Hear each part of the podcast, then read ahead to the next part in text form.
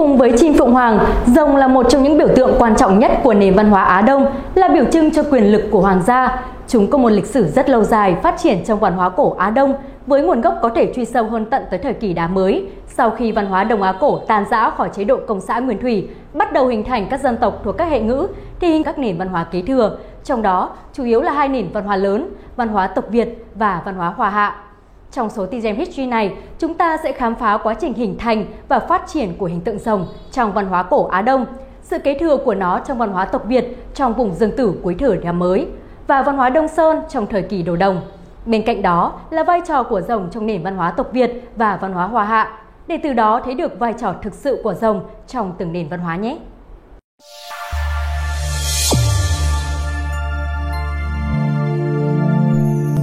Tiến trình hình thành và phát triển của hình tượng rồng trong văn hóa Đông Á cổ. Rồng vốn là một loài vật thần thoại không có thực, tuy nhiên chúng được hình thành từ các loài vật thực tế, vì vậy cũng đã có nhiều giả thuyết đưa ra để giải thích nguồn gốc của rồng, tiêu biểu là các giả thuyết. Rồng có nguồn gốc từ khủng long, thuyết cho rằng khủng long đã tuyệt chủng cách thời điểm con người bắt đầu hình thành rất xa, nhưng con người có thể tìm thấy những bộ xương khủng long, từ đó tưởng tượng ra một loài vật thần thoại có quyền năng trong tâm thức của họ. Rồng có nguồn gốc, tác giả đã giả thuyết về nguồn gốc của rồng là dựa trên những quan sát thiên văn của người xưa. Rồng có nguồn gốc từ các loài động vật bò sát. Mặc dù rồng có nhiều hình dáng khác nhau, nhưng tự chung đều thường có dáng vẻ của loài động vật bò sát. Các loài động vật bò sát có hình dáng gần gũi nhất với rồng là cá sấu, rắn, thằn lằn. Giả thuyết rồng có nguồn gốc về thiên văn, sau đó đã được người cổ Đông Á hình tượng hóa bằng các loài vật có thật như cá sấu, rắn, thằn lằn. Chính vì vậy, đã tạo ra sự đa dạng trong hình tượng rồng tại các vùng khác nhau. Rồng trong văn hóa Đông Á có sự khác biệt trong từng vùng, mỗi vùng lại dựa trên một loài vật để hình tượng hóa. Nguồn gốc sớm nhất Rồng được tìm thấy sớm nhất trong các văn hóa Đông Á cổ là tại văn hóa Tiền Hồng Sơn trong vùng sông Liêu ở Đông Bắc Trung Quốc. Với hình tượng rồng được xếp bằng đá có niên đại vào khoảng 8.000 năm trước. Hình tượng rồng có niên đại sớm tiếp theo được tìm thấy là ở Ngưỡng Thiều với hình tượng rồng hình dáng giống với cá sấu được sắp đặt bằng vỏ sò tại di chỉ Tây Thủy Pha, thuộc nền văn hóa ngưỡng thiều có niên đại vào khoảng 6.400 năm trước. Trong vùng Trung Lưu Dương Tử, các nhà khảo cổ Trung Quốc cũng đã tìm thấy một hình tượng rồng được sắp xếp bằng đá cuội tại di chỉ Tiêu Điêu, tỉnh Hồ Bắc, thuộc vùng Trung Lưu Dương Tử, có niên đại vào khoảng 6.000 năm trước. Nguồn gốc trong sự phát triển thịnh đạt của văn hóa Đông Á cổ Di chỉ Sansitala thuộc văn hóa Hồng Sơn đã tìm thấy những miếng ngọc rồng hình tròn sớm nhất Đông Á, có niên đại vào khoảng 5.000 năm trước giai đoạn bắt đầu hưng thịnh của văn hóa Đông Á cổ. Bên cạnh loại hình rồng như trên, thì rồng lợn cũng là một loại hình được khắc họa khá phổ biến trên các miếng ngọc của văn hóa Hồng Sơn.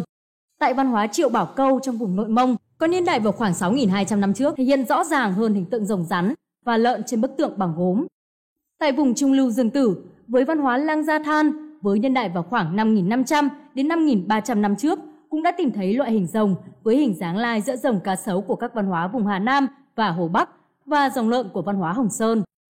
Sự xuất hiện và kế thừa trong văn hóa tộc Việt Tại văn hóa Lương Trừ, văn hóa đánh dấu sự hình thành cộng đồng tộc Việt, cũng như văn hóa tiền thân của nó là Tống Khê, đã tìm thấy khá nhiều ngọc rồng. Đây là những viên ngọc rồng sớm nhất trong vùng Dương Tử, với niên đại khoảng hơn 5.500 năm trước.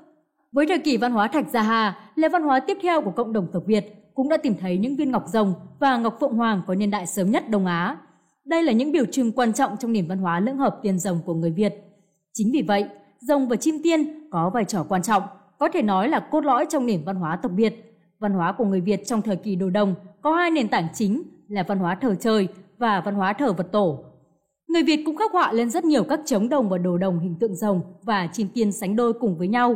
Bên cạnh đó, người Việt cũng đội mũ lông chim và xăm mình hình rồng. Đây cũng chính là một hình thức thực hành tín ngưỡng thờ vật tổ của người Việt trong thời kỳ hùng vương.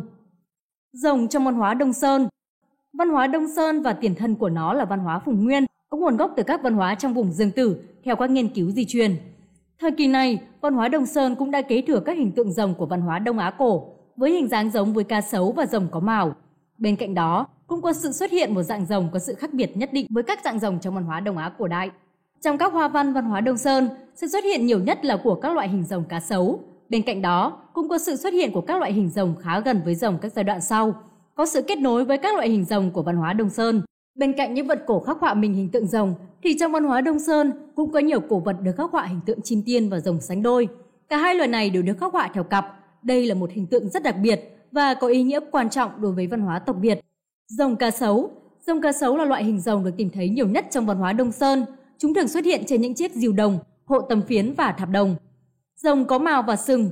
Bên cạnh loại hình rồng cá sấu, thì thời kỳ Đông Sơn còn tồn tại các loại hình rồng khác. Trong đó tiêu biểu nhất là rồng với chân và mào tương tự như rồng thời kỳ sau này.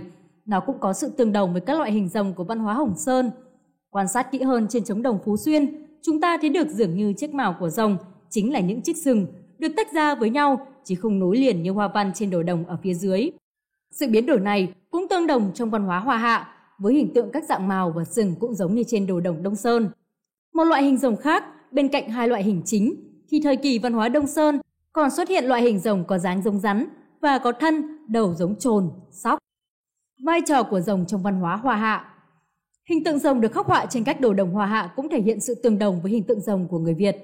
Trên các cổ vật nhà thương, chúng ta cũng thấy được sự tương đồng trong hình tượng rồng được khắc họa trên đồ đồng nhà thương với hình tượng rồng trên trống đồng và đồ đồng Đông Sơn, với những đặc trưng rất cơ bản của rồng trong giai đoạn đồ đồng. Rồng tuy được người Hoa Hạ khắc họa rất nhiều trên các đồ đồng, đồ ngọc của mình, nhưng có vẻ như rồng đối với văn hóa của họ không thực sự chiếm một vai trò quan trọng, khác biệt đối với nền văn hóa của tộc Việt, khi rồng đóng một vai trò cốt lõi trong nền văn hóa lưỡng hợp tiền rồng, được người Việt xem như vật tổ. Chúng ta đã cùng tìm hiểu về nguồn gốc và quá trình phát triển của hình tượng rồng.